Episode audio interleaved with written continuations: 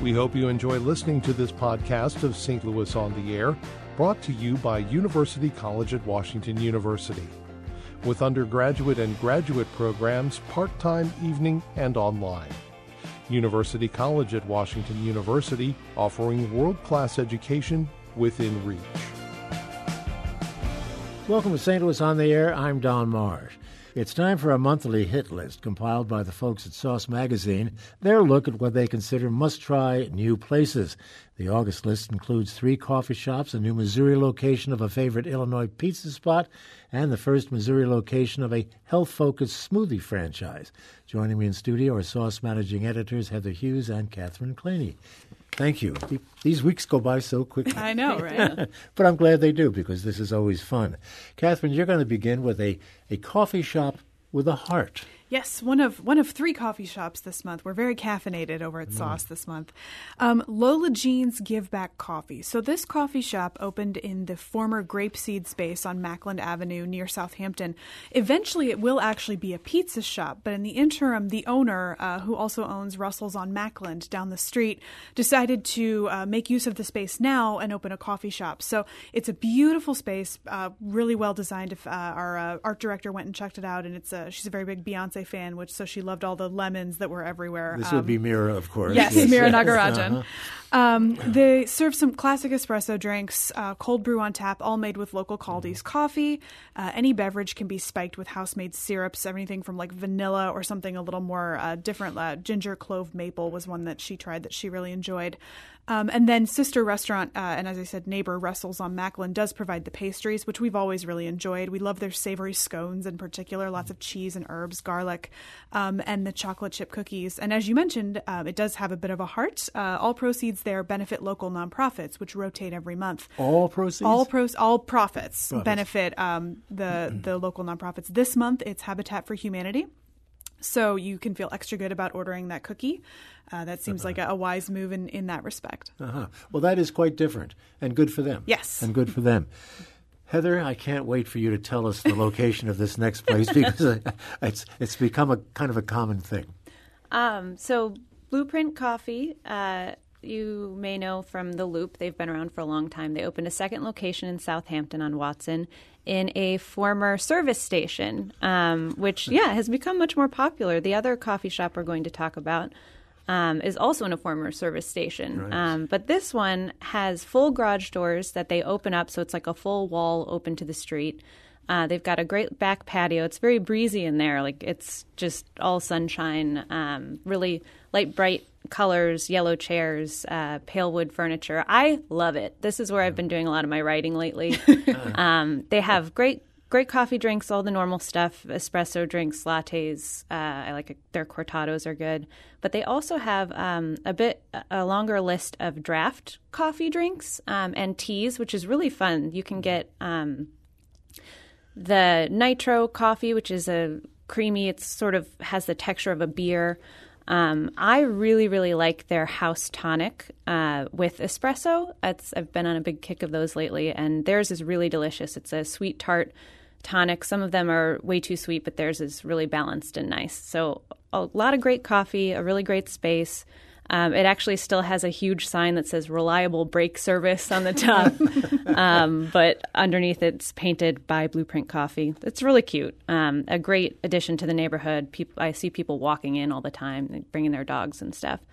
Um, they started with a small selection of pastries and they're planning to expand food, so I'm not sure where they are on that yet, but there should be more on offer soon and expanded hours as well. Uh, I'm serious about this. I mean, last uh, time we were talking about the Peruvian restaurant mm-hmm. that was in a, in a, in a ex gas station. Uh-huh. We have another coffee shop in a gas station yep. here. There's Olio. Olio was a gas opened station. Right. a few years ago. Um, 1956 Utah is opening in a former service station. Mm-hmm. Bailey's Range, is that a former service station? Uh, the second location will be. yeah. yeah. Uh, what's going on? Are they closing because of the QuikTrips of the world coming in? I'm serious. I think these are actually properties that have been empty for a long oh, time. Oh, really? I mean, yeah. think about like the, the old service stations that used to be in residential neighborhoods. Sure. They're not really there anymore, and they haven't been for mm-hmm. a long time. So it's this empty real estate that just has been sitting there waiting for somebody to pick it up. And I think a lot of, especially like coffee shops and, and, and little quick restaurants, mm-hmm. are kind of looking at these as a great opportunity to be a neighborhood spot. Mm-hmm. And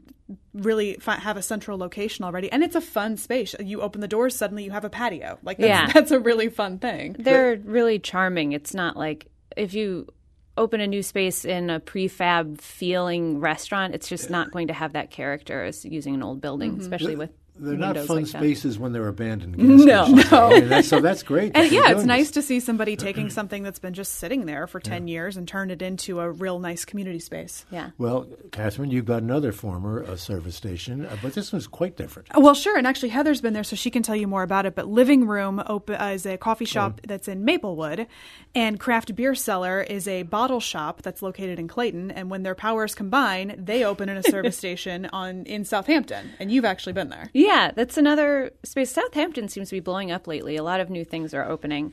Um, this one's on the corner of Chippewa and Sulphur Avenue. Um, again, I, I think this was a more recently used service station. I think when I was uh, looking at this originally, the Google Maps image was a working tire shop or something, which is really funny.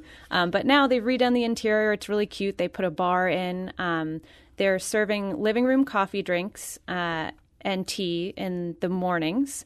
Um, still really solid espresso program and stuff like that. They also have uh, specialty drinks that are really fun. Anyone who's been in the living room in Maplewood might remember they have like a lavender latte and a salted honey one that are really delicious. And they also have new things like the Sunset, which is made with a blood orange soda, and espresso, which um, again, that's like a kick that I'm on lately. Carbonated beverages They're nice with summer espresso. coffee drinks. When, you're Yeah. not, when you don't want a heavy hot coffee, they're nice, like summery beverages. get your caffeine, but it uh, can be refreshing.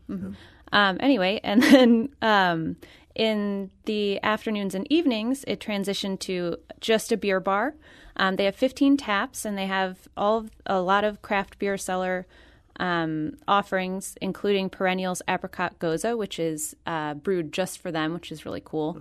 And then connected to the little bar area is the um, bottle shop, which is just retail shelves of bottles that you can go get. Um, it has some of the best beer selection in town. It's really fun. And again, a great neighborhood spot. I think Southampton is obviously able to support more and more of these businesses. That sounds very interesting. And where would the hit list be, Catherine, without a pizza place? Wouldn't be hit list if we didn't talk about pizza. Uh, Peel Wood Fired Pizza. So if you are from Illinois, you are well aware of uh, Peel. It has a lo- their first location in Edwardsville, their second location much bigger in O'Fallon, Illinois, and now Missourians are finally going to get a taste of what all the fuss is about in Clayton. This is a huge space. It seats 280 people. It's a massive space. Um, but from what I understand, there's a lot of like smaller. It's it's set up in such a way that it doesn't feel so big. It doesn't feel so cavernous. There's a lot of intimate seating and some half walls, so you feel a little a little more cozy. We've always enjoyed the wood fired pizza at Peel. I grew up in Illinois, so I'm pretty familiar with uh, what they've had to offer. Um, here, those wood fire ovens are still there, um, and they offer some favorite dishes that everybody loves, as well as new dishes that are exclusive to that location. So we really liked the Creole shrimp and asparagus pizza. That's again a, a wood fired pizza. The shrimp was really tender. A lot of times, if you put shrimp on a pizza, they get really tough and rubbery. This was perfect. Um, they have a wood-fired cauliflower dish, just a nice vegetable with a served with a really uh, creamy harissa aioli. You get a nice taste of smoke, a little bit of heat from the aioli, but everything kind of cools it down. Um, we also they have a short list of paella options, which kind of surprised me. You don't expect paella from a pizza place, but uh, it's not exactly a traditional Spanish paella. But we really enjoyed the bulgur wheat paella. Using bulgur instead of traditional rice gave it this really nutty, roasty quality, and it's served with lamb two ways: a braised lamb uh, shoulder, I believe, so it has sort of that shredded texture like a pulled pork, and then a merguez sausage, so that ground texture that you're expecting from a sausage, um, with some nice spice and heat from the merguez spice, um, as well as veg, and then that same harissa aioli on top. So it was a very filling dish. We, I think that That was last- awesome. Yeah, You- we, we shared that at the office, and we still had leftovers. super rich and savory. And seriously, you don't think a paella from a pizza place is some a, a place to go, but it was. That was my favorite yeah, thing from it their was really special. I liked I liked that a lot. Get them in with pizza and then serve them paella. Exactly. That's the way they do it. if it works. Well, as usual, when you get together like this, uh, we have to report some comings and goings in the in the restaurant world. What's what's happening there, Heather? Well, um, one last hit list item was the Vitality Bowl Superfood Cafe that's open in Richmond Heights. It's in a uh, like strip mall kind of a thing next to a Starbucks and a Firehouse sub restaurant. Um, it's a chain, but it's the first one in St. Louis, and they offer a wide range of smoothies and also um, bowls. So you get a smoothie base, base with a bunch of toppings you can choose, and they also also have a short list of paninis and salads and stuff like that. They serve uh, Park Avenue coffee as well to keep on that coffee theme, and then kombu. Blue Kombucha, which is a local kombucha company. Mm. Okay, and that is Vitality Bowls. Right? Yes. Okay, right. And, and Catherine, now we're talking yes, about now some we're of the, talking, uh, the news. other side of the coin. So, uh, things that we are, we are very excited to find out that a Nudo House is going to be open a second location on the Loop. Uh, for those not familiar, it's a very popular ramen shop out in Creve Coeur from uh, Mai Lee co-owner Qui Tran and his uh, co-owner at, at Nudo, Marianne Velasco. They're going to open the second location of Nudo in spring 2019 on the ground floor of the new Everly on the Loop uh, luxury high-rise building. Oh. That's at 6105 Delmar Boulevard. They said it'll be the same menu with a lot of specials, possibly a, a slushy machine and uh, later hours to accommodate the WashU student crowd that's very popular down there. So we are very, very excited. excited for that. Um, it's not in a gas gas station. That we know. Yes, that is not a gas station. yeah, um, another place that people are excited about, Gringo. And if you're a Central West End resident, you may be familiar with this one. Uh, Gringo closed in 2016. They have just announced that they are going to reopen that restaurant downtown in the former home of Robust Wine Bar near the MX district. Uh, Gringo founder Chris Sommers, he also owns Pi Pizzeria and Za Pizza and Salad, said he hopes to actually open that very soon, sometime in September. Chef Carrie McDowell will be a co owner there. And they said the new menu will be about 80% similar to uh, the original. There'll be a couple new menu items, some tweaks to some old favorites, but he's not going to bro- break what everybody loved. So uh, they're very excited about that. And we just got word um, that a very popular food truck, Balkan Treat Box, uh, signed a lease on a space in Webster Groves. So they will be, which yeah, we're we're very excited about that too. That's all I have to say. But they uh, they were one of our best new restaurants when they opened as a food truck. So mm-hmm. we are thrilled that they're going to have uh, more kitchen space and be able to serve more that's uh, less handheld. Should I be shocked about Porano? We, we certainly were. were. Yeah. Um, yeah so uh, chef owner Gerard Craft closed doors at uh, Porano downtown after service at the end of July.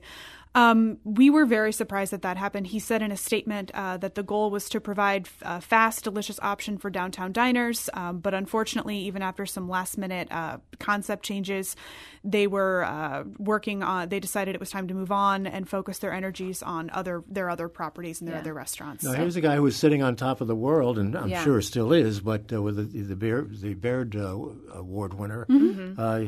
you, you, wouldn't expect this kind it of. It just kind of shows that there's so much more that that goes into a restaurant's success than um, concept or name. Like Porano was a great restaurant. The mm-hmm. food was really good, and the concept was very uh, both trendy in its like fast, casual, approachable nature, and had a lot of the the stuff that made him successful at Pastaria and other places.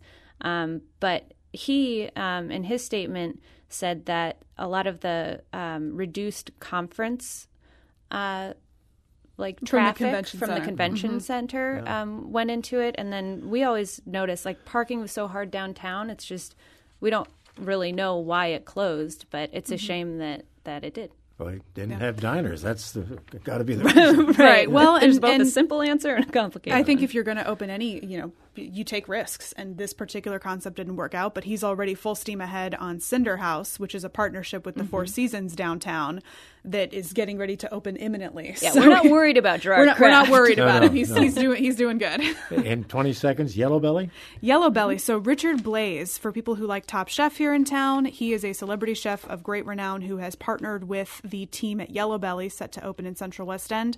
Retreat Gastropub's Travis Howard and Tim Wiggins. Blais will be developing the menu and helping select the kitchen team there.